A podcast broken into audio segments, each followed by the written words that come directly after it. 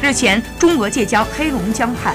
黑河江段的冰层已经大面积的融化，即将开江，迎来夏季明水期。据了解，黑河下游局部区域已经开江，预计黑河城区江段开江日期为四月二十五日左右，接近常年或略早几日。去年黑河江段开江日期为五月一日。据悉，寒冷是黑河地区气候主要特征之一。黑河年平均气温为零下一点三到零下零点四摄氏度。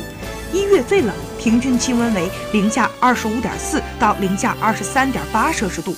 东南与伊春市、绥化市毗邻，西南与齐齐哈尔市毗邻，西部与内蒙古呼和浩特市隔嫩江相望，北部与大兴安岭地区相连，东北与鄂阿州隔黑龙江相望。